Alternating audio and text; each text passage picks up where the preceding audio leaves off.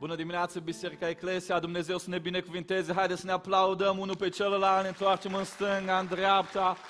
Sunteți atât de frumoși, așa de entuziaști, așa de mulți.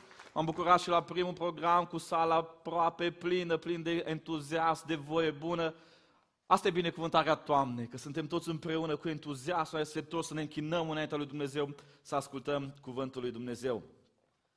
Dragii mei, am avut o săptămână excelentă, așa cum zicea și Gabi, la grupurile mici în toată activitatea bisericii noastre. Am început așa cu motoarele turate la maxim și suntem bucuroși de ceea ce face Dumnezeu în biserica noastră. Continuăm seria de mesaje Freedom, libertate. Astăzi o să vorbim despre ceva care din nou ne scoate din zona noastră de confort. Fiecare dintre noi, în anumite momente în viață, am simțit și am avut niște sentimente de care am fi făcut orice să fugim. Și anume, rușine, victimizare, respingere. Și mereu ne-am dorit să ajungem spre libertate, inocență, să nu mai simțim presiunea lucrurilor ăstora. În dimineața asta, mesajul meu este acesta. De la rușine și victimizare spre inocență și libertate. De la rușine și victimizare spre inocență și libertate. Fiecare dintre noi în viață am avut momente de rușine și victimizare în relația noastră cu Dumnezeu, în abordarea lui Dumnezeu. Și vă știți că am început de săptămâna trecută această serie de mesaje și am învățat despre două căi, cum să-L abordăm pe Dumnezeu. Aduceți-vă aminte de ultimul 1 ianuarie. Momentul ăla când a fost în final, 1 ianuarie, și am zis, gata, de anul ăsta nu mai fac asta, asta, asta. E 1 ianuarie, e prag în viața mea. Dar de anul ăsta, de la 1 ăsta ianuarie, în fiecare dimineață am să citesc Biblia, în fiecare dimineață am să mă rog, în fiecare dimineață am să fac lucrurile astea. Și am încercat prin calea eforturilor noastre proprii să facem lucrurile astea. Și am reușit o zi, am reușit o săptămână, am reușit o lună, dar ajuns undeva luna martie și ne-am dat seama că din lucrurile care ne-am promis nouă înșine și lui Dumnezeu că nu le mai facem, am început să le facem. Ne-am dat seama că din lucrurile pe care ni le-am propus să le facem și ne-am pus tare în mintea, în calendarul nostru, în to nostru zilnic că le facem, ne-am dat seama că încet, încet am început să nu le mai facem. Ajuns undeva prin martie, am simțit ce înseamnă rușinea. Și am zis, încă un an. Anul trecut la fel am pățit. Mi-am propus să fac și să mă las de lucrurile astea, să le fac pe astea alții și n-am reușit. Și în urmă cu doi ani la fel. Și istoria se repetă. Și din rușinea asta față de noi înșine și față de Dumnezeu, am ajuns la victimizare. Ne-am dat seama că trebuie să dăm vina pe cineva. Că atât de puternică e rușinea asta falimentului în fiecare început de an, când îmi promit că n-am să mai fac lucrurile alea și că am să le fac pe astea la alte, încât a trebuit să găsesc să dau vina pe cineva. Și am dat vina pe programul prea încărcat. Nu mai pot să citesc Biblia că în fiecare dimineață la șapte trebuie să mă trezesc, la șase trebuie să mă trezesc. Nu mai pot să fac lucrurile astea promise pentru că viața s-a scumpit, nu mai pot să dau zicioală cum mi-am promis, nu mai pot să ajut cum mi-am promis. Am căzut din nou și fac lucrurile care am spus și am promis lui Dumnezeu că nu le mai fac niciodată, că am fost prea obosit, prea stresat și tot contextul. Și fiecare dintre noi în viață, oameni buni, am simțit ce înseamnă eșecul, eșec care aduce rușine, rușine care aduce victimizare și victimizare care aduce respingere. Nimic nou sub soare. În secolul I, biserica primară a fost lovită de un curent filozofic intrat în cadrul creștinismului, gnosticismul. Calea eforturilor personale în cunoașterea lui Dumnezeu. Cunoașterea lui Dumnezeu prin cunoaștere. Și gnosticii au zis la început în felul următor, noi cu mintea noastră, cu eforturile noastre, îl vom cunoaște pe Dumnezeu. Au avut o perioadă în care au fost în asceză, străiau pe munți, străiau singuri și nu făceau altceva decât să studieze, să le experimenteze pe Dumnezeu. Dar și-au dat seama după o vreme că ajung la faliment, că lucrurile bune pe care trebuiau să le facă nu le mai făceau și lucrurile rele de care se fereau le făceau mereu. Și gnosticii au sărit exact în extrema cealaltă, de la asceză, au trăit într-o extremă filozofică în care spuneau că tot ce este materie este rău și că doar sufletul contează, că doar sufletul este etern. Și atunci materia se poate consuma, trupul ăsta se poate consuma în orice plăcere, în orice viciu, în orice poftă, că oricum doar materia, doar sufletul rezistă, materia va fi distrusă. Fiecare dintre noi, oameni buni, în momentul în care ajungem în zona victimizării, a rușinei și a eșecului, realizăm că avem o problemă și trebuie să dăm vina pe cineva, trebuie să ne explicăm cumva. Există o presiune prea mare a rușinii, să-ți fie ție rușine de tine însuți încât să nu poți explica. De aceea Dumnezeu a hotărât pentru oameni o altă cale, o cale a inocenței, o cale a lipsei de vinovăție și o cale a libertății. Dar din Eden și până astăzi, oamenii mereu alerg, alerg, aleg calea eforturilor personale, calea cunoștinței. Am început seria Freedom vorbindu-vă despre două căi și am spus așa, că cei doi pomi din grădina Edenului nu sunt doar fundalul unei povestiri biblice, ci pomul cunoștinței binelui și răului este calea eforturilor personale, pe când pomul vieții este calea harului și adevărului pe care l-a dus Hristos. Ce trebuie să vă spun în dimineața asta este că ea Geneza nu este o carte neapărat narrativă, istorică. Geneza este o carte profetică. Nu știu câți dintre voi v-ați gândit la lucrul ăsta, că ea, prima carte a Bibliei, este o carte profetică. Știți de ce e o carte profetică? Pentru că Moise nu sta lângă Dumnezeu când a creat pământul ăsta și Moise în jurnalul lui zilnic notat. Dumnezeu a despărțit apele de sus de la jos și a făcut pământul. Moise nu a fost lângă Dumnezeu când Dumnezeu a creat animalele, când Dumnezeu a creat lucruri. Nu, Moise n-a fost cu Dumnezeu. După mii de ani, după mii de ani, în mod profetic, Dumnezeu îi arată lui Moise cum s-a întâmplat creația în trecut. Și în momentul acela, Dumnezeu folosește simboluri, folosește concepte, imagini, pentru că astea sunt specifice zonei profetice, cărților profetice. De aceea Dumnezeu îl prezintă pe om în grădina Edenului cu doi pomi în mijlocul grădinii.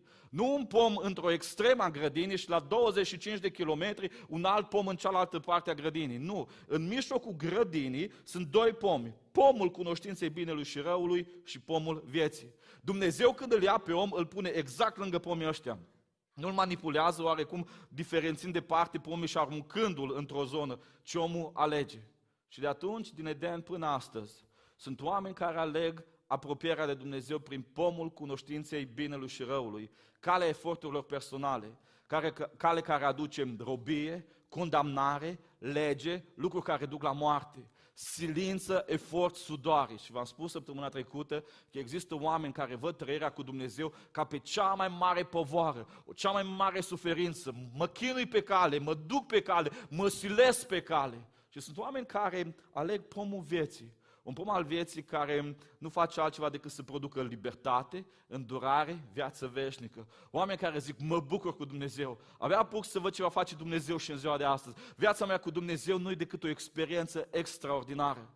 Cam asta e istoria creației. Istoria începe cu, cu trei, Biblia începe și Geneza începe cu trei istorii. Istoria creației, istoria alegerii și istoria ispitirii. Cele trei istorii nu sunt decât niște concepte care se reflectă în viața noastră, vă spuneam, în prima lecție a Freedom.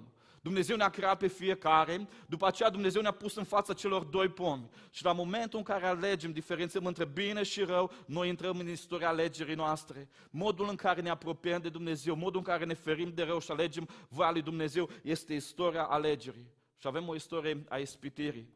În lumea aceasta, noi nu suntem singuri.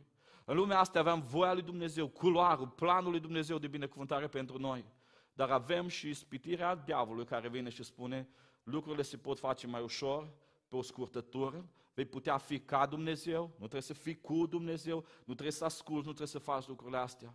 Sunt cele istor- trei istorii care se reflectă în viața noastră.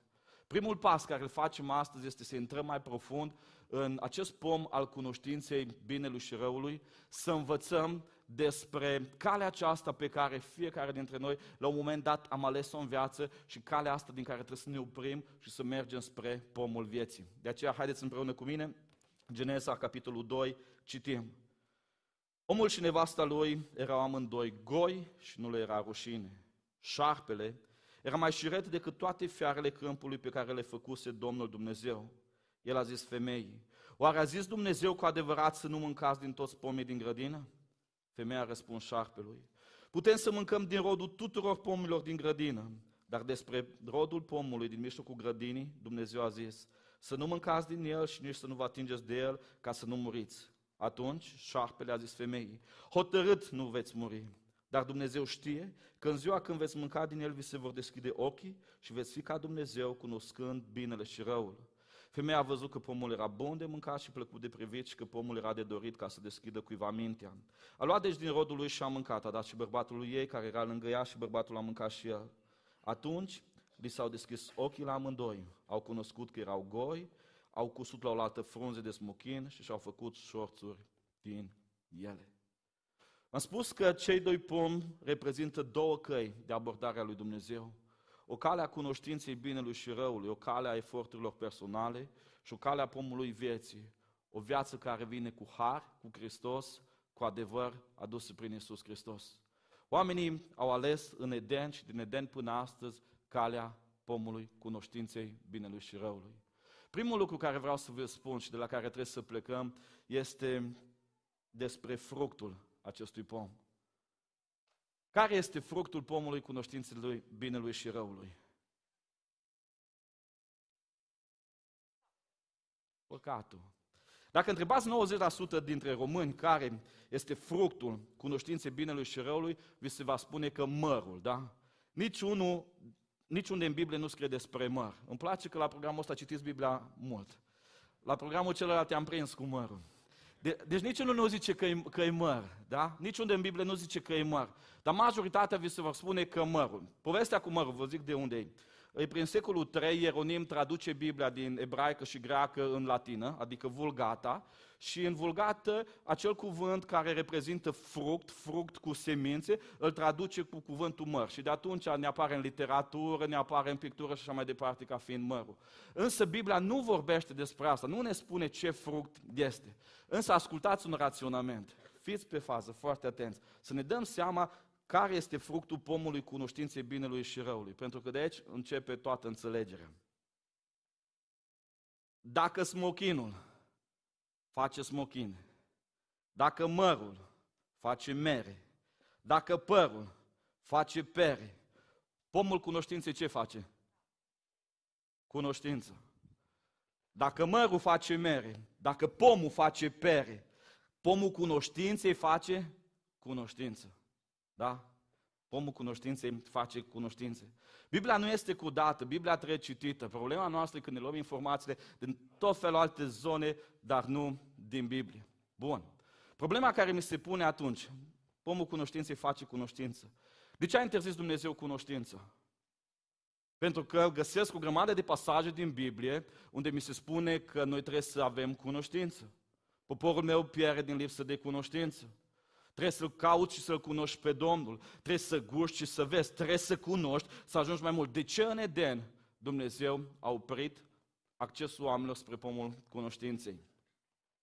Uitându-ne mai atent la conceptul cunoștinței sau cunoașterii, vom găsi următoarea definiție. Cunoașterea reflectă în conștiința ta o realitate existentă atât cu partea pozitivă cât și cu partea negativă.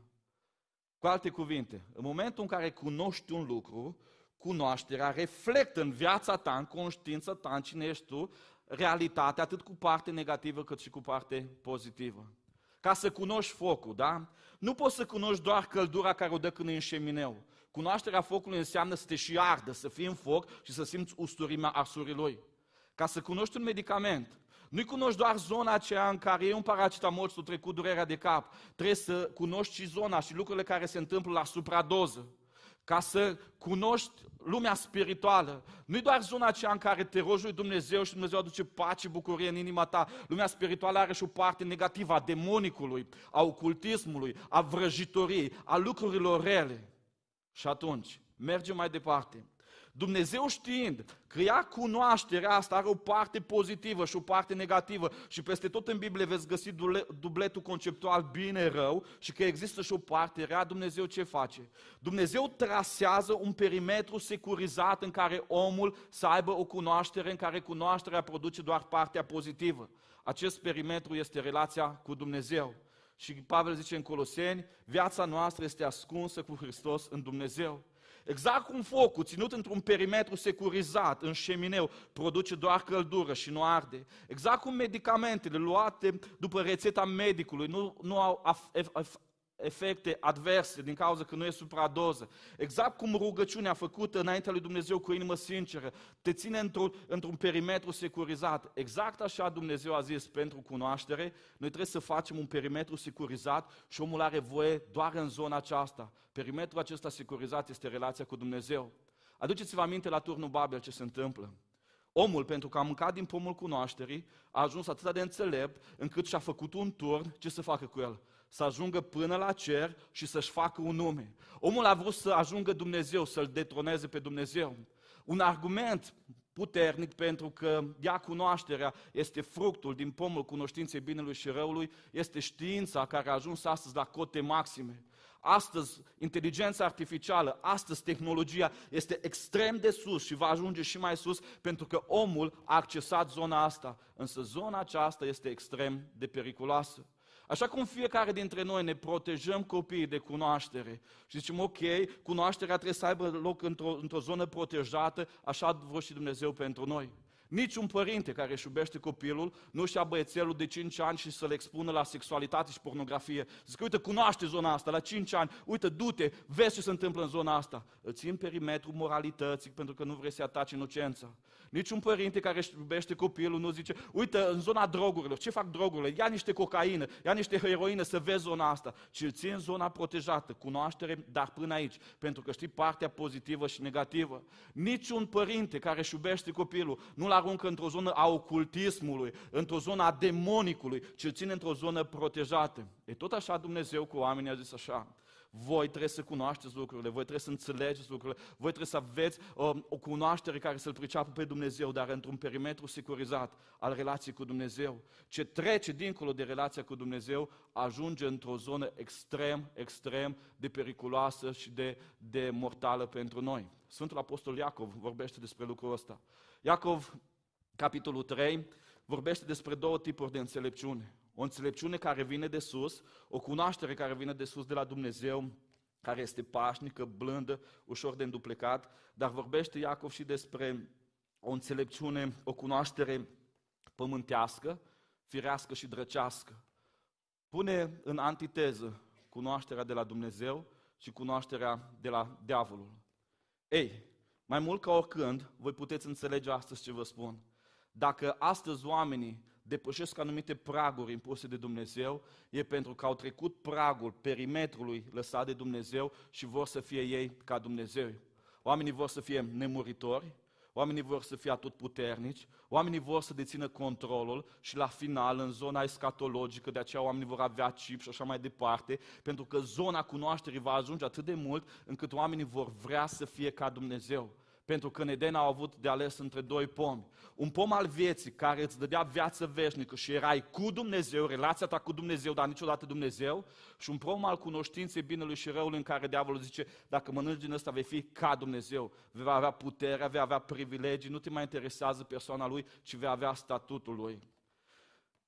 Deși în Eden Dumnezeu a interzis oamenilor să mănânce din fructul pomului cunoștinței binelui și răului, oamenii au mâncat din acel fruct din cunoștință și astăzi oamenii trăiesc bucuria vieții, dar și tragedia morții. Astăzi oamenii cunosc energia unui trup sănătos, dar și slăbiciunea bolii. Astăzi oamenii cunosc libertatea cugetului, dar cunosc și vinovăția. Astăzi oamenii cunosc pacea cu Dumnezeu, dar cunosc și chinurile demonice ale iadului. Pentru că el, pomul cunoștinței, nu conține în el, în fructul lui, doar cunoștința binelui, ci cunoștința binelui, și a răului, dubletul conceptual. Încercând, încercând de aici, mergând în zona asta, veți regăsi și veți înțelege că fiecare om în viață merge pe calea eforturilor personale, încercând să cunoască, încercând să devină. Și el nu este expus doar la zona aceea pozitivă, doar la zona aceea unde cunoașterea îl duce într-un loc safe, în care simte căldura prezenței lui Dumnezeu. El, când merge pe propriile mâini, când își ia viața în mâini, când vrea să cunoască lumea, cunoaște și zona aceea interzisă de Dumnezeu. Știți ce face fructul acesta al cunoașterii? Pe care primii oameni l-au luat și noi suntem tributari acestei decizii? Știți ce face în viața oamenilor? Fructul cunoașterii provoacă separare, rușine și victimizare. Fructul cunoașterii provoacă separare, rușine și victimizare. Geneza, capitolul 3, versetul 8. Atunci a auzit glasul Domnului Dumnezeu care umblă prin grădină în răcoarea zilei și omul și nevasta lui s-au ascuns de fața Domnului Dumnezeu printre pomii din grădină. În momentul în care primii oameni au luat din fructul oprit, în momentul acela s-a întâmplat ceva din ei. Ceva din ei s-a rupt, ceva între ei și relația cu Dumnezeu. Primul lucru a fost rușinea. Rușinea asta i-a dus la o, a se ascunde de Dumnezeu, la o separare. Și în momentul în care ei au fost prinși, acolo ascunși, oamenii încep, încep să victimizează și dau vina unul pe celălalt. Ni s-a spus în biserici, am auzit și noi credem, iarăși asta nu din Biblie, că în momentul în care au păcătuit oamenii, Dumnezeu le-a întors spatele. Nu! Știți ce a făcut Dumnezeu primul lucru după ce au păcătuit oamenii? Haideți să vă spun, Geneza 3 8. Dar Domnul Dumnezeu a chemat pe om și a zis, unde ești? Primul lucru după ce omul rușinat, păcătos, mânjit în cugetul lui se ascunde. Știți ce face Dumnezeu? Merge și îl caută. Unde ești, omule? Adesea noi în viață, adesea noi transmitem minciuna asta diavolului, generațiilor și oamenilor care vin după noi și spunem să nu faci lucrul ăsta că nu te iubește Dumnezeu. Dacă ai făcut lucrul ăsta, nu mai ai ce să vii la biserică. Și prima reacție care are un om care a păcătuit, care e în familie voastră, care e în biserică, știți ce face? Se ascunde, se depărtează. Dar frumusețea lui Dumnezeu e că Dumnezeu merge, ce unde ești, tu caută să duc acolo. Chris Hodges, cel care a întocmit cursul Freedom pe care noi îl studiem la grupele mici, scrie o poveste genială pe care încerc să vă spun în ziua de astăzi, în dimineața asta, despre fructul ăsta al cunoașterii care produce în viața noastră rușine, separare și victimizare. Hodges zice așa, imaginați-vă un tânăr adolescent care este lumina părinților lui. Ochi senin, fața frumoasă, entuziasm, dornic de cunoaștere, copilul ăsta strălucește, ori de câte ori, în, în orice context vine de la școală, frumos, se ne zâmbește, foarte, foarte bucuros. Dar se întâmplă ceva. Într-o zi, mama observă că acest copil și-a pierdut strălucirea din ochi. Copilul vine de la școală și nu mai stă la povești, că e mai plin de entuziasm, de cunoaștere, ci vine cu umerii plecați, cu capul plecat, salută și aruncă geanta și fuge la el în cameră. Coboară doar când este chemat și după ce este chemat, din nou se duce sus la el în cameră. După câteva zile, mama realizează ce s-a întâmplat cu copilul ei. Intră în camera lui și realizează că acest copil consumă pornografie. Întunericul a invadat viața copilului ei. Inocența și strălucirea din ochii lui nu mai sunt. Entuziasmul nu mai este. Pornografia este o cunoaștere a unor lucruri reale, dar copilul ei nu avea nevoie să cunoască zona asta. Dar copilul ei nu avea nevoie să cunoască zona asta. În momentul în care cunoaște zona asta, apare rușina în viața lui și nu-și mai poate privi părinții în ochi. Și evită și stă mai mult singur și mai mult retras. Cam asta se întâmplă cu oamenii când ajung într-o zonă a cunoașterii, o cunoaștere într-o zonă interzisă de Dumnezeu. Primul lucru pe care îl face un om în zona cunoașterii, o zonă interzisă de Dumnezeu, o cunoaștere care depășește limita relației cu Dumnezeu, apare rușinea. Și rușinea aceea îl face pe om să nu mai poată să-L privească pe Dumnezeu în ochi. Un om care are păcat în viața lui constant, primul lucru care îl face, nu se mai închină. Nu se mai poate conecta cu Dumnezeu, e rușinat, se ascunde. Încearcă cât mai rar contactul cu Dumnezeu. Și păcatul ăsta al cunoașterii, să ajungi la o zonă a cunoașterii interzisă, dincolo de perimetru care ți-l permite Dumnezeu, produce în viața noastră rușine, produce în viața noastră separare și victimizare. Auziți ce zice Biblia? Cunoașterea răului întotdeauna produce rușine față de Dumnezeu. Geneza 3, de la 9 la 10. Dar Domnul Dumnezeu a chemat pe om și a zis, unde ești? El a răspuns, ți-am auzit glasul în grădină și mi-a fost frică pentru că eram gol și m-am ascuns. Înțelegeți versetul ăsta ca la școală. Copilul știe că pe a doua zi la mate are 10 exerciții de făcut, da? Și ce face, ce nu face, ajunge a doua zi la școală și nu-și face niciun exercițiu din temă. Stă în ultima bancă, stă pe acolo și îl scoate profesoara la tablă și zice, hai la tablă, să-ți văd tema. În momentul în care copilul realizează că nu a făcut ceea ce a fost dator să facă tema de casă, primul lucru care îl copleșește este rușinea. În momentul în care omul a știut că Dumnezeu i-a dat un perimetru sigur și a zis să nu mănânci din pomul ăsta, să nu treci cu cunoașterea ta în zona asta, primul lucru care le facem este să-l năpădească rușinea. Rușinea vine peste copilul acela pentru că n-a făcut ce a fost dator să facă. Al doilea lucru care încearcă copilul să-l facă atunci când nu-și face tema, știți care este? Să chiulească, să se separe, să nu intre la oră, să facă ceva. Dar dacă profesorul îl prinde sau școala este foarte ok organizată și nu poate chiuli de la ore, ce face copilul? Se victimizează. M-a durut capul, n-am putut să fac lucrurile astea, mi-au dat părinții de lucru. Exact asta face omul când este prins de Dumnezeu în păcat. Și Domnul Dumnezeu a zis, cine ți-a spus că ești gol? Nu cum ai mânca din pomul din care îți poruncisem să nu mănânci? Omul a răspuns, femeia pe care mi-ai dat-o ca să fie lângă mine, ea mi-a dat din pom și am mâncat. Femeia de vină. Când se uită Dumnezeu la femeie, femeia zice șarpele de vină și așa mai departe.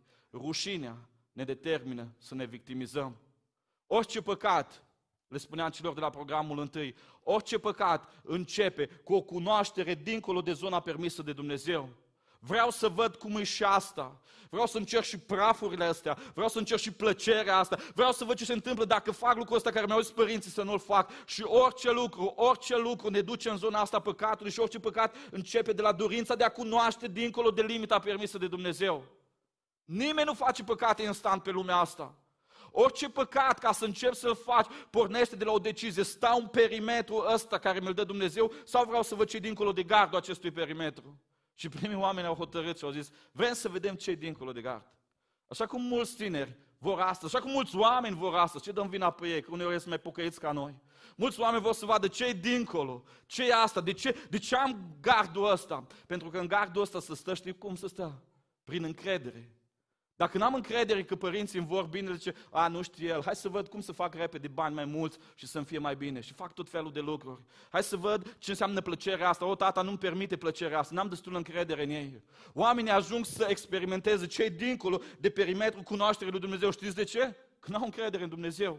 N-au încredere că Dumnezeu vrea să țină într-o zonă safe, într-o zonă sigură. Dăm voie să spun câteva întrebări în punctul acesta al mesajului. Sunt lucruri în trecutul tău care te-au făcut să te ascunzi de Dumnezeu? Sunt lucruri în trecutul tău care te-au făcut să te ascunzi de Dumnezeu? Au fost momente în viața ta, cel mai simplu, mai clar, mai practic, în care n-ai vrut să vii la biserică, nu că ai fost ocupat, nu că ai fost obosit, ci că ceva din tine nu ți-a dat voie să vii la biserică? Ai simțit o, o ceva ce te face să te ascunzi?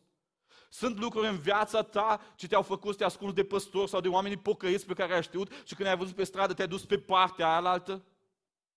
Asta înseamnă calea eforturilor personale. Ai vrut o cunoaștere, dar cunoașterea asta n-a cuprins doar lucrurile bune, a cuprins și lucrurile rele care te-au afectat. Ai fost vreodată învins de rușine? Știi ce înseamnă să-ți fie rușine? Le spun celor care vin la mine la consiliere, le fac un, text, un test și le spun așa, imaginează-ți că în trei minute ieși din birou de la Eclesia, dă o mașină peste tine și mori. Care sunt lucrurile de care ți rușine în fața lui Dumnezeu? Care sunt lucrurile de care ți rușine să-L privești pe Dumnezeu în ochi? Imaginează că viața asta se termină și va trebui să stai unul la unul cu Dumnezeu. De ce ți-e rușine? Imaginează-ți dacă vrei că în câteva momente va veni un om, vor veni mai mulți oameni și îți vor povesti viața față de copilul tău. Care sunt lucrurile de care ți rușine în fața copilului tău sau a soției tale sau oamenilor care au încredere în tine?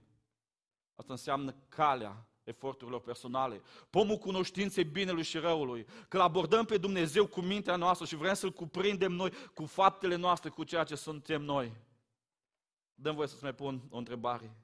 În viață, ai avut încredere în Dumnezeu, ai ales să rămâi în perimetrul ăsta sigur, în care Dumnezeu ți-a zis, în perimetrul ăsta focus nu îți dă căldură și nu te arde, medicamentele luate după rețetă îți fac bine și nu îți fac rău, spiritualitatea îți face bine? Sau ai vrut să faci pasul dincolo, să vezi și plăcerile și lucrurile care nu sunt zona aia sigură? Să ajungi în revistele, în materialele, în informațiile alea care îți poluează sufletul tău inocent, care ai zis, nu știe, e bătrân, nu mai cred toată Biblia, că e demodată. Și cea mai grea întrebare, acum când Duhul Sfânt îți răscolește mintea, inima, Duhul, viața ta, ești responsabil de ceea ce ai făcut sau ales să te victimizezi? O, nu, și tata a făcut păcatele astea și mama le-a făcut astea. Nu știu eu ce înseamnă viața la mine la lucru, când mai scap câte o jurătură. Nu știu eu ce înseamnă zona asta de business în care mai trebuie să facă un compromis. Nu știu eu ce înseamnă niște dependențe, că el vine din familie de pocăiți. Ce ales să faci? În momentul în care vine Duhul Sfânt și spune, te dus pe calea greșită. O, da, poate de zeci de ani ești pe calea asta în care îl abordezi pe Dumnezeu, pe calea cunoștinței pomului binelui și răului și cunoașterea ta prin eforturi personale, prin zilele tale de post, prin care încerci să-L manipulezi pe Dumnezeu, îl șantajezi pe Dumnezeu. Trebuie să-mi faci lucrurile astea că am postit trei zile. Prin zeciuielile tale, trebuie să mă binecuvintez că eu dau zeciuiala și motivația e greșită, că prin eforturi personale, prin cunoaștere, ajungem într-o zonă a pozitivității, dar și a negativității. În momentele în care realizezi lucrurile astea, lași pe Duhul Sfânt să-ți prelucreze viața sau nu lași? Știi de ce? Pentru că fructul cunoașterii nu produce doar rușine, separare și victimizare. Fructul cunoașterii este consumat și în final produce moarte. Ce înseamnă că fructul cunoașterii este consumat? Zice Biblia așa, Domnul Dumnezeu a dat omului porunca aceasta. Poți să mănânci din toate după plăcere, din orice pom din grădină, dar din pomul cunoștinței binelui și răului să nu mănânci, căci în ziua în care vei mânca din el, vei muri negreșit. Femeia a văzut că pomul era bun de mâncat și plăcut de privit și că pomul era de dorit ca să deschide mintea cuiva. A luat deci din rodul lui și a mâncat. A dat bărbatului ei care era lângă ea și bărbatul a mâncat și el. A mânca nu înseamnă doar a mușca. A mânca înseamnă a mușca, a ingera, a avea digestie, a, a intra în tine și lucrul intrat în tine să ajungă în organismul tău, să ajungă ce conține el, substanțele din el în sângele tău, în tot ceea ce ești tu. E ce vreau să spun este că pomul ăsta al cunoștinței binelui și răului, cunoașterea asta, ea nu doar că vii și ai odată contact cu ea, ea intră în tine, ea este consumată. O idee care vine înspre tine, dacă o lasă în margine, ideea aceea îți va afecta sentimentele și sentimentele îți vor afecta acțiunile. Un păcat care vine în viața ta la nivelul gândului, consumat, măcinat acolo, Păcatul acela va produce în inima ta o anumită dorință de cunoaștere asupra unei zone și zona aia va duce spre fapte. Orice păcat începe de la dorința de cunoaștere a unor lucruri interzise. Orice păcat începe de la dorința de cunoaștere a unor lucruri interzise. Vreți să ieși din perimetrul ăsta? Cum e să fac și eu lucrul ăsta? Cum e să mă îmbogățesc și eu așa de repede? Cum e să am parte și eu de plăcerea asta? Cum sunt lucrurile de dincolo de gard? Nu există păcat instant, spuneam adineauri. Pentru a face un păcat, oameni buni, pentru a face un păcat, tu trebuie să iei o alegere, să faci o decizie, rămân în perimetrul ăsta, zis de Dumnezeu, sau trec gardul dincolo. N-a venit diavolul la Eva să ia fructul ăla, să-l bage pe gât sau lui Adam să forțeze, nu. Nu vine diavolul la nimeni dintre noi să ne oblige să păcătuim. El face o ofertă și noi stăm în zona alegerii și noi consumăm. O, dacă aș face ca el și mă uit la unul care trăiește în păcat și zic, bă, ce fericit ăsta, ce mă chinuie în viață, uite ce ușor îi merge, uite toate alea. Și lăs ideea hai să vină, să macine mintea mea și încep să consum. Și în emoțiile mele intră dorința de a fi ca omul ăla, intră dorința de a cunoaște zonele pe care le cunoaște omul ăla, intră dorința de a cunoaște lucrurile interzise pe care le cunoaște omul acela. Și începe să fie măcinat și ajunge mai departe și mai departe.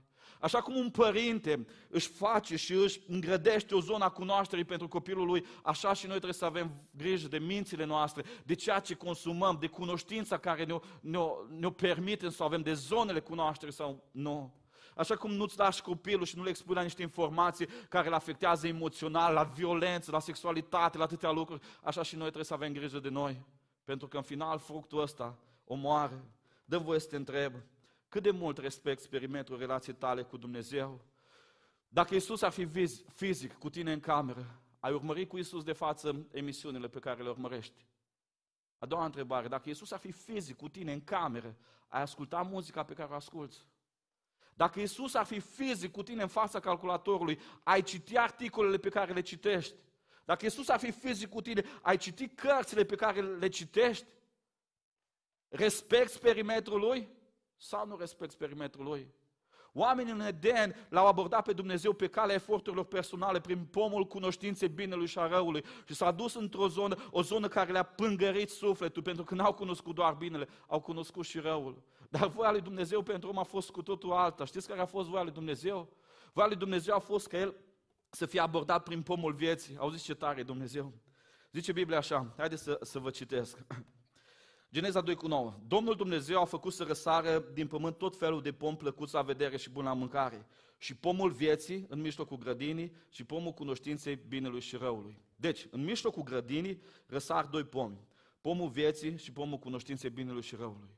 Dumnezeu, pentru că era drept, trebuia să ofere liber arbitru omului. Dacă îi punea numai pomul vieții, Dumnezeu nu mai era drept. Când ne făcea roboțești, nu ne dea numai o variantă. Ca să fie drept, trebuia să-mi dea și a doua variantă. Și Dumnezeu dă, dă cea de-a doua variantă. Însă auziți cum face Dumnezeu. Ca și noi cu pruncii noștri. Când vrei să dai un cadou, să dai un, un stimul, ceva la copilul tău, uh, poți să faci următorul scenariu. Eu l-am făcut, dar poate puțin altfel. Adică, o lua note bune la școală, e foarte tare, vrei să-l înveți valoarea banilor. Și atunci e așa. Iei două mâini și zici, uite, în mâna asta am 100 de lei, da? Dacă alegi mâna asta, primești 100 de lei. Dacă alegi mâna asta, uite, primești o mașinuță care are 5 lei, tu ești deștept, ai la notă bună, dar tu trebuie să înveți lucrurile astea. Și dai să aleagă și cumva încerci să-l manipulezi. Și împingi mâna aia cu 100 de lei foarte tare, că vrei să aleagă 100 de lei și aia cu mașinuța o trage în spate. Și el exact pe aia cu mașinuța alege. Așa a făcut Dumnezeu în Eden. Pune doi pomi în mijloc și zice, pentru ăsta al cunoștinței binelui și răului, ăsta e interzis, de ăsta să nu te apropii în momentul în care te apropii de ăsta, în momentul la mor. Dar uite, e fain ăsta pomul vieții. Și știți ce face omul? Exact pomul cunoștinței merge. Dumnezeu trebuie să lase, că nu putea să manipuleze, să zică musa alege pe ăsta, că nu mai era Dumnezeu. Dumnezeu împinge cumva sub nas pomul vieții, zice, uite pomul vieții, ăsta nu, ăsta e rău, ăsta mori în momentul în care, în care îl alegi. Și omul alege exact calea cealaltă. Dumnezeu vrea pentru fiecare dintre noi să alegem pomul vieții. Știi care e pomul vieții? Abordarea lui Isus Hristos pe baza vieții, pe baza relației cu Dumnezeu, pe baza harului și adevărului. Zice Scriptura despre pomul vieții că rodul lui este viața, nu? Dacă la pomul cunoștinței, rodul cunoștința, la mării măr, la pomul vieții este viața. Auziți ce zice Ioan 17 cu 3. Și viața veșnică este aceasta, să te cunoască pe tine, singurul Dumnezeu adevărat și pe Iisus Hristos pe care l-ai trimis tu. Cum am parte de viața pe care mi-o oferă pomul vieții? Prin cunoașterea lui Iisus Hristos. Da? Prin cunoașterea lui Iisus Hristos. Și viața veșnică este aceasta, să te cunoască pe tine, singurul Dumnezeu adevărat, și pe Iisus Hristos care l-ai trimis tu. Cunoașterea lui Iisus Hristos se face prin relații, nu? pentru că este o persoană, nu pot să știu doar despre el, ci trebuie să-l cunosc personal. Eu pot să cunosc mulți oameni importanți, să cunosc despre mulți oameni importanți din istoria lumii, eu să vă zic despre oameni de istorie, despre oameni de cultură, despre politicieni și așa mai departe. Dar ca să cunosc un om cu adevărat trebuie să fie prieten. Trebuie să avem numărul de telefon, să ne știm personal. Ca să ai viață veșnică, trebuie să-L cunoști personal cu Isus. Și primul lucru pe care vreau să vă spun despre relația noastră cu Isus prin a accesa, a ajunge la Dumnezeu pe calea corectă, pe calea dorită de Dumnezeu, este aceasta. Relația cu Isus apare în inocență și nici într-un alt mod. Relația cu Isus apare în inocență și nici într-un alt mod. Inocența nu este naivitate. Cei mai mulți oameni atunci când le vorbești despre inocență te consideră naiv și zic, o, inocența e naivitate, înseamnă să nu înțelegi lucrurile, să nu știi cum se mănâncă lucrurile în lumea asta, să nu știi cum se rezolvă lucrurile în lumea asta, nu. Dexul definește inocența ca fiind curăție sufletească, care exprimă nevinovăție.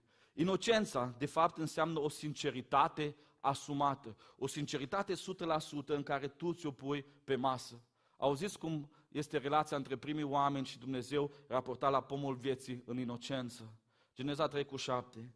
Atunci, primilor oameni s-a deschis ochii la amândoi și au cunoscut că erau goi.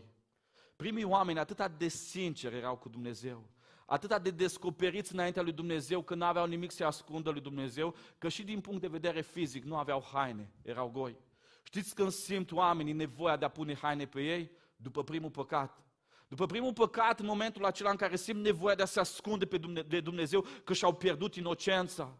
Relația cu Dumnezeu are loc în inocență, în momentul în care ești atât de sincer cu Dumnezeu, atât de asumat în sinceritatea ta, că nu ți rușine de nimic, așa cum sunt, la tine vin, Doamne, asta e viața mea, nu trebuie să demonstrez nimic, nu trebuie să par nimic mai mult decât sunt, ăsta sunt eu. Aduceți-vă aminte, nu? De copilașii voștri pe care ați văzut la 2-3 ani, după ce le faci dus seara unui copil de 2-3 ani, ce face? Fuge gol prin casă, n-are nicio treabă copilul. Copilul se distrează pentru că el e inocent, nu-i rușine de nimic, asta e viața, nu-i curios. Cam asta e relația pe care trebuie să avem noi cu Dumnezeu. O inocență în care nu trebuie să demonstrăm nimic, în care nu avem nimic de demonstrat, pentru că suntem curați înaintea lui Dumnezeu, cunoscuți de Dumnezeu. Calea cunoștinței îți descopere rușinea. Tu ai văzut și păcatul din viața ta, ai văzut și ai realizat rușinea care a ieșit dincolo de, de perimetru impus de Dumnezeu. Calea vieții a Harului îți descopere inocența. Relația ta cu Dumnezeu se poate dezvolta doar în inocență. Știi ce înseamnă inocența? Să n-ai nimic de ascuns. Inocența înseamnă să n-ai nimic de demonstrat. Și inocența înseamnă să fii tu cine ești cu adevărat. Câtă vreme ai ceva de demonstrat, ceva de ascuns, nu poți fi inocent. Inocența asta dezvoltă relația cu Dumnezeu, însă relația cu Dumnezeu dezvoltă inocența și sunt oarecum niște intercondiționări. Auziți ce zice Biblia și sus duce conceptul ăsta mai departe, foarte fain. Matei 18 cu 3. Adevărat vă spun că dacă nu vă veți face, dacă nu vă veți întoarce la Dumnezeu și nu vă veți face ca niște copilași, cu niciun chip nu veți intra în împărăția cerurilor. Iisus spune pragul ăsta și zice inocența asta. Sinceritatea unui copil care nu are nimic de ascuns, nimic de demonstrat, care e cine el, e condiție mântuitoare dacă tu nu devii inocent, dacă tu pe calea cunoaștere vrei să mă arăți cât ești tu de tare, pe calea eforturilor personale, câte zile de post ai tu, că tu nu păcătuiești ca ceilalți, că tu nu faci lucrurile ca ceilalți, tu să fii afară, nu să intri în împărăția lui Dumnezeu. În împărăția lui Dumnezeu se vine cu inocența aia, în care nu vrei să mai demonstrezi nimic la nimeni, nu mai despre tine, ești cine ești cu adevărat și ești sincer înaintea lui Dumnezeu. Pavel ia mai departe lucrurile și le zice în 1 Corinteni 14 cu 20. La răutate fiți prunci, iar la minte fiți oameni mari. Profunzimea relației tale cu Dumnezeu este egală cu inocența ta în relația cu El. Profunzimea relației cu Dumnezeu este egală cu inocența ta în relație cu El. Atât ești de prieten cu Dumnezeu, cât de non-formal îți permiți să fii în relație cu El. Atât ești de prieten cu Dumnezeu, cât de non-formal îți permiți să fii în relație cu El. Haideți să vă spun cum e cu inocența asta și cu non-formalul. Dacă veniți la mine în birou și programăm o întâlnire, când veți veni prima dată, vă servesc cu cafea, cu apă, mă pun la birou, stau elegant, foarte atent la tot ceea ce povestim cu voi. Însă cu staful nostru de la Eclesia, cu Gabi, cu Mitru, cu Lari, cu toți ceilalți, mi s-a întâmplat de enorm de multe ori să intre la mine în birou și în momentul în care au intrat la mine în birou, să nu mă formalizez deloc, să fiu extrem de non-formal. Uneori cu picioarele sus pe birou și cu laptopul pe picioare, stăteam și scriam și n-am nicio treabă să povestesc cu ei. Știți de ce? Pentru că relația noastră este cu atât mai strânsă, mai apropiată, cu cât îmi permit să fiu mai non-formal cu ei. În momentul în care tu ești formal cu cineva, tu vrei să-i arăți un lucru, tu pui o barieră între tine și el, un protocol între tine și el. Însă relația aia când devine intimă, dai la o parte orice formalism și devine non-formal. Așa vrea Dumnezeu. Vrea să avem o relație atât de strânsă cu El, atât de apropiată cu El, încât să ne permitem să fim cine suntem cu adevărat. Să dăm la o parte protocoalele acelea. Unul din lucrurile care mă enervează enorm de mult este când aud oameni rugându-se și aud rugându-se cu altfel de voce și cu niște cuvinte din Biblie, cu niște fraze din alea ciudate în care zici că atunci vor să predice. Ăla e formalism. Dumnezeu s-a săturat de formalismul nostru. Aș urâ să vină copiii mei la mine și să-mi zică poezii de adorare din alea de la 23 august, să-mi spună cât de mult mă iubesc, nu? Cum făceau pe vremuri comuniști, să vină și să-ți recite poeme din acelea. Vreau să vină să mă strâng în brațe, să zică ce faci tati, mi-e fodor de tine. Asta vrea Dumnezeu de la noi. Relația noastră cu Dumnezeu crește în zona asta a, a inocenței. Dar știți ce face inocența? Inocența produce libertate. Nu doar că relația cu Dumnezeu se dezvoltă într-un mediu al inocenței, în care n-ai nimic de demonstrat, în care poți să fii cine ești tu și care ești sincer. Nu doar că inocența asta amplifică relația asta, se intercondiționează. Inocența produce libertate. Inocența produce libertate. Galaten 5 cu 1. Hristos ne-a eliberat ca să avem libertate. De aceea rămâneți tari și nu vă mai prindeți din nou în jugul robiei. V-am povestit despre copilul ăla de 3-4 ani, care fiind atât de inocent, este cel mai liber. Nu-i curios de absolut nimic. Cam așa trebuie să ajungem noi, din punct de vedere sufletesc, în relație cu Dumnezeu și în relație cu noi. În momentul în care nu mai aleg calea eforturilor personale, calea cunoașterii, să arăt cine sunt eu, cum înțeleg, ce fac eu, în momentul în care nu mai aleg calea care îmi poluează sufletul, ce am încredere în Dumnezeu și zic, stau în perimetrul ăsta, că ăsta a zis Dumnezeu că e bine pentru mine și stau în perimetrul ăsta. În momentul acela, inocența asta produce în viața mea enorm de multă libertate. Cu cât devii mai inocent datorită relației tale cu Dumnezeu, cu atât mai puțin ești afectat de răutatea oamenilor din jurul tău. Cu cât devii mai inocent datorită relației tale cu Dumnezeu, cu atât devii mai indiferent de răutatea oamenilor din jurul tău. Dați un copil de trei ani și fiți răi cu el, spuneți-i, vai ce urâtă stă freza astăzi, ce urâte haine ai pe tine. Nici nu-i curios copilul ăla. Copilul ăla se joacă, zburdă și vă zâmbește, pentru că el este inocent. Cu cât ești mai inocent în relația ta cu Dumnezeu, cu atât ești mai indiferent de lucrurile rele pe care le spun oamenii despre tine. Cu cât ești mai inocent datorită relației tale cu Dumnezeu, cu atât îți cer mai ușor iertare atunci când păcătuiești. Câte vreme copiii sunt mici, când greșesc, primul lucru care îl fac, știți, nu? Vine, îmbrățișează și își cer iertare. Când copilul are 12, 14, 16 ani, nu mai vine așa ușor. Că nu e mai așa inocent. Cu cât ești mai inocent când greșești, păcătuiești înainte lui Dumnezeu, cu atât mergi mai ușor la Dumnezeu și îți cer iertare. Cu cât devii mai inocent datorită relației tale cu Dumnezeu, cu atât mai ușor îi ies pe cei care ți-au greșit. Am doi băieți acasă, se ceartă, își greșesc unul la altul câteodată. Știți cât de repede se împacă? După ce și-au cerut iertare, zic, nu, hai să mergem să continuăm jocul, știi? Noi credem că trebuie să ajungem, nu știu, la Curtea de Casație și Justiție, să dăm dreptate, să împărțim. A fost destul, scuze, îmi pare rău, Vup, înapoi, inocență. Cu cât devii mai inocent datorită relației tale cu Dumnezeu, cu atât te condamn mai puțin și o iei de la capăt mai ușor. Problema noastră cea mai mare cu calea asta eforturilor personale este autocondamnarea. Că de gura oamenilor mai scap, că mă feresc de ei. Că de Dumnezeu poate mai vreau să uit și nu mă gândesc la El. Dar cel mai greu e să scap de tine însuți. Cu cât ești mai inocent, cu atât mai ușor scap de autocondamnare și te ierți mai ușor. Când ne pedepsim copiii și zice, mai făcut lucrul ăsta, du-te în camera ta. În momentul în care a expirat timpul ăla, în momentul acela când ea să afară direct în brațele la noi și începe petrecerea din nou. Nu ai nicio treabă să zic, ok, am fost pedepsit încă trei zile, încă șapte zile. Nu. Direct începem și ne jucăm. Auziți ce zice Biblia? Hristos ne-a eliberat ca să avem libertate. De aceea rămâne stari și nu vă mai prindeți din nou în jugul robiei. În mijlocul grădinii erau doi pomi. Pomul cunoștinței binelui și răului și pomul vieții. Oamenii s-au dus spre pomul cunoștinței binelui și răului și au vrut să-L abordeze pe Dumnezeu prin cunoaștere.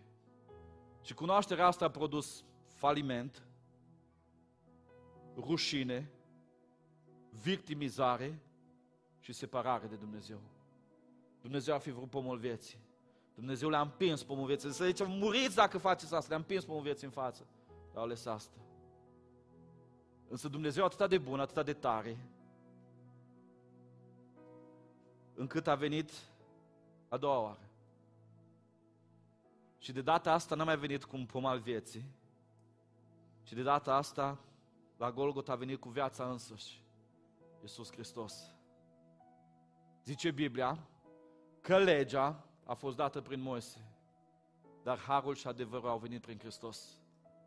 Există o zonă a eforturilor personale a legii care te condamnă, dar este un Hristos care vine cu har și adevăr.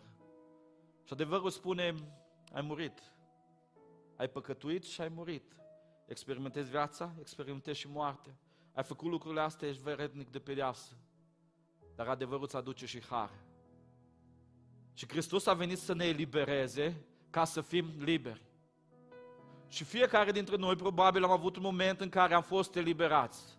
Și știți despre ce vorbesc. O rugăciune a unui păstor, o mână ridicată, un genunchi pus jos și din momentul ăla am simțit că vinovăția s-a rupt. Am văzut atâția oameni în experiența asta de 9 ani cu Eclesia, intrând împovărați în birou cu păcate, cu multe lucruri. Ne-am rugat, am stat înaintea lui Dumnezeu și au ieșit ca vulturi, pentru că au căzut povorile de pe ei. Au văzut zeci, sute de oameni de felul ăsta. Fiecare dintre noi am avut momentul ăla când s-a rupt vinovăția și am simțit că suntem liberi, că tragem aer în piept, că ne înălțăm spre Dumnezeu. Însă problema noastră e că au trecut ani, zilele, și ne-am aruncat iară sub jugul robiei. Și am zis, iară vreau să cunosc dincolo de perimetru sigur al lui Dumnezeu. Vreau să văd oare Biblia care are dreptate, chiar Dumnezeu știe ce zice, nu știu mai bine, dincolo de perimetrul ăla să văd cum se fac lucrurile. Și am căzut mereu și mereu. Și Pavel ne zice, Hristos ne-a eliberat să avem libertate, de aceea rămâne stari și nu vă mai prindeți din nou în jugul robiei. Aveți grijă, oameni eliberați. Oameni care ați profitat de a doua șansă, nu de pomul vieții, că de pomul vieții l-am ratat prin proto tiparul nostru, prin Adam și Eva. Dar avem viața în sine. De chem în dimineața asta să te apropii de Dumnezeu pe calea vieții prin Isus. Știi cum să faci? Dezvoltă o relație personală cu Isus. Până aici clișeu. Hai să spun ce înseamnă să dezvolți o relație personală cu Isus. Înseamnă să vorbești cu Isus ca și când ar fi în camera ta. Cum zice Biblia? Cine vrea să se apropie de Dumnezeu trebuie să creadă că El este. În momentul în care mă pun și mă rog, fie că o fac în birou, fie că o fac acasă, cred din toată inima că Iisus e prezent acolo pe scaunul din fața mea. Ascultați-mă. În momentul în care vă predic, cred din toată inima că Iisus e prezent pe scaunul ăsta din fața mea. Cine vrea să se apropie de El, primul lucru care trebuie să-l facă, trebuie să creadă că El este. Dacă cred că e undeva sus, în eter, prin ceva stare, n-am nicio treabă. Nu pot fi personal cu El. O relație personală cu o persoană trebuie să fie fizică, actuală. Ce vrei zice asta? Trebuie să creadă că El este. Învățați să-L abordați pe Dumnezeu, să vă rugați, să trăiți cu Dumnezeu, crezând că El este pe scaunul din fața voastră, în fața ochilor voștri. Vorbiți și așteptați să vă răspundă. Și veți vedea că o faci. Cum să mergi într-o zonă a inocenței care produce libertate? Asumă-ți o viață inocentă. Nu te mai ascunde, nu te mai chinui să demonstrezi la nimeni nimic. Fii cine ești. Asumă-ți o viață inocentă. Nu te mai chinui să demonstrezi la nimeni nimic. Fii cine ești. Cu inima deschisă înaintea voastră. Vă spun că multă vreme m-am luptat să demonstrez la oameni tot felul de lucruri. Să demonstrez că sunt un păstor bun, un manager bun de biserică, că fac ceva. Și mai ales am vrut să demonstrez la oamenii care au spus că nu va fi niciodată nimic. Dar știți când au început să crească, să fie binecuvântate lucrurile? În momentul în care am realizat că nu trebuie să demonstrez la nimeni nimic. În momentul în care nu m-am mai gândit că se uită X, Y sau Z la managementul nostru, la predici, la toate celelalte. În momentul în care am realizat că tot ceea ce contează este Isus. Asta e calea libertății. Asta e calea vieții. Calea eforturilor personale trebuie să fac, trebuie să demonstrez, trebuie să fiu top. Și atunci contează toate lucrurile și pierzi esențialul. Pierzi ceea ce contează cu adevărat. În momentul în care mai contează neapărat cum stă freză sau neapărat cum e cămașa, tricou sau altceva. În momentul în care contează Isus și nu mai vreți să demonstrezi la nimeni nimic, atunci se întâmplă lucrurile. Atunci vine viață. Atunci curge viață. Și mai vreau să spun un lucru. Cum să alegi calea vieții? Lasă inocența să te conducă spre libertate. Când nu te mai condamn tu, nu te mai condamnă nici Dumnezeu și condamnările diavolului și a oamenilor nu contează. Când tu reușești să nu te mai condamni, cum a zis Pavel, mă uit la mine și nu mai găsesc nimic de osândit în mine. Nu contează ce zice omul, nu contează ce zice diavolul despre tine, tu nu mai ai nimic de condamnat, oameni buni. Asta înseamnă libertate. Suntem în seria asta de mesaje, știți de ce? Pentru că și voi ca și mine ne-am luptat ani de zile să ajungem la Dumnezeu pe calea eforturilor personale.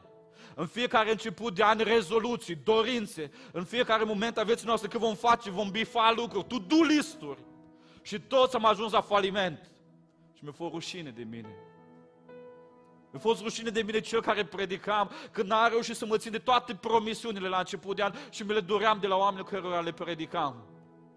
Până într-o zi, când am învățat că libertatea și inocența relației cu Dumnezeu nu vin prin forțele mele, că niciodată eu nu voi putea fi destul de bun să-mi câștig mântuirea cu forțele personale. A câștigat-o Hristos la Golgota, singurul în stare să o câștige. Știi ce trebuie să faci? E să intri într-o relație personală cu El, să crezi că El este fizic cu tine acolo unde ești și în momentul ăla să trăiești în inocență cu El. N-am ce să ascund, n-am ce să demonstrez, ăsta sunt. Te iubesc și vreau să fac. Dacă reușesc bine, dacă nu reușesc bine, inima mea e pentru tine. Tu știi lucrul ăsta. Să fii motivat de lucrul ăsta. Extrema care o duce diavolul în viața oamenilor care, care ajung la libertatea asta, știți care este? O inimă rea. Zice Pavel așa, voi ați fost chemați la libertate, dar nu faceți din libertate aceasta o haină a răutății. Oameni care zic, eu sunt liber, eu pot să fac ce vreau și faci lucruri rele, lucruri care faci pe alții să sufere. Nu. Libertatea asta trebuie să te ducă în apropiere de Dumnezeu, în experimentarea prezenței lui Dumnezeu. Am spus adineauri că relația cu Dumnezeu se construiește într-o zonă a inocenței, dar totodată relația cu Dumnezeu și amplifică inocența. În zona inocenței se face puternică relația cu Dumnezeu, dar relația cu Dumnezeu alimentează o inocență și mai puternică. Când îți permiți să fii non-formal cu Dumnezeu, acolo începe libertatea ta. Când îți permiți să nu mai trebuiască să demonstrezi nimic. Și când te uiți la tine și n-ai nimic de condamnat, ăla e pomul vieții, care într-o zi la Golgota a devenit viața în sine. Haideți să ne ridicăm.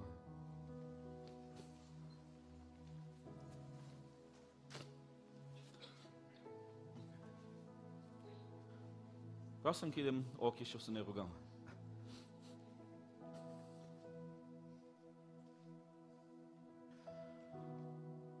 Sunt 100% convins că Duhul Sfânt în dimineața asta a lovit în multe întărituri ale minții. Ani de zile m-am luptat cu lucruri care trebuie să le fac. Să fiu un om credincios, să fiu un pastor credincios, să fiu un tată credincios, un soț credincios. De zeci de ani de zile te lupți cu lucruri care le faci ca să ai siguranță că ajungi în cer. Dar ți-e frică de moarte, de tremuri. Te văd cum tremur gândindu-te la moarte și la clipa aia. Și te tot chinuit să bifezi, să faci. E început de am bisericie și dăm voie să zic, tu nu ești în stare să-ți câștigi mântuirea. Tu nu ești în stare să câștigi mântuirea. Mântuirea poate fi câștigată doar de Hristos. Și vreau să spun în dimineața asta că în urmă cu 2000 de ani toate alegerile tale greșite au mai primit o șansă prin Hristos viața. Tu nu mai trebuie să-L abordezi pe Dumnezeu prin faptele tale, prin luptele tale, prin postul tău, prin lucrurile care vrei tu să le faci. Că n-ai nicio șansă. Ascultă-mă, nu te mai chinuie. Tu știi că ceea ce spune acum e o realitate, că falimentezi și ți rușine de tine, și ți rușine de cupite, de nevastă ta, că ești un pucăi de atâția ani și cazi mereu în același locuri. În dimineața asta tu poți să vii într-o zonă a inocenței. Zici, Doamne, eu n-am nimic de ascuns. Dacă primii oameni au fost goi în relație cu tine, Doamne, eu sunt gol în sufletul meu și îl pun pe masă înaintea ta. Doamne, mie nu mi-e rușine de cine sunt. Mi-e rușine de păcat, Doamne, dar îmi dau seama că nu mai vreau să stau sub presiunea aceea. Spune lui Dumnezeu că nu mai vrei să demonstrezi la nimeni nimic. Nu mai vreau să facem ceva în dimineața asta. Știi ce vreau să facem? Să ne îngenunchem orgoliul personal, să spunem, Doamne, în dimineața asta, eu vreau să te abordez pe calea vieții, Doamne. Inocența mea să produc o relație cu Tine o relație care reflectă în libertate, Doamne. Să iert mai ușor, să nu mai condamn, Doamne, să fiu liber, Doamne. Eu vreau să am bucuria aia. Și în momentul morții și în momentele grele, Doamne, că sunt al Tău. Vreți să facem lucrul ăsta? Dacă ești în dimineața asta în sală, indiferent unde ești, te chem să vii aici în față și să îngenunchezi. Să zici, Doamne, îngenunchez și recunosc că eforturile mele au fost falimentare. Când toată declesa stă cu ochii închiși, Dacă ți-ai dat seama că ai fost falimentar și tu vrei de astăzi să mergi în biruință prin victoria lui Hristos, platforma asta e mare și liberă pentru oamenii ai rededicării și a libertății. Poate că mesajul de astăzi a tulburat multe, multe lucruri din mintea și inima ta și multe întărituri pe care tu le-ai cunoscut. A fost un moment în viața mea când eram gata să mor pentru legalismul meu. A venit Hristos și mi-a arătat că eu nu sunt destul de bun să-mi câștig mântuirea.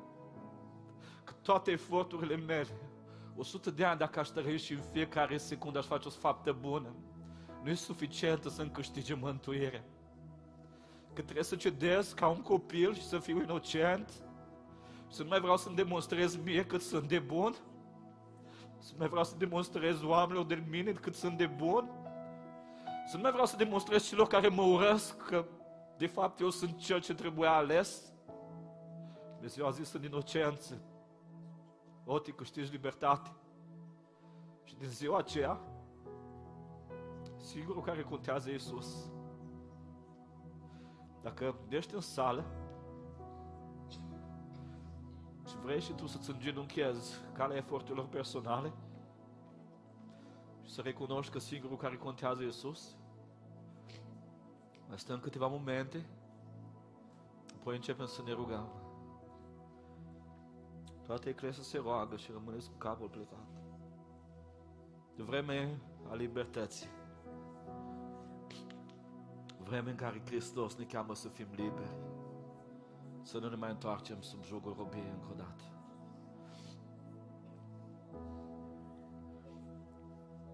Mai stăm câteva secunde în care te chem, apoi începem să ne rugăm. Ascultă-mă bine.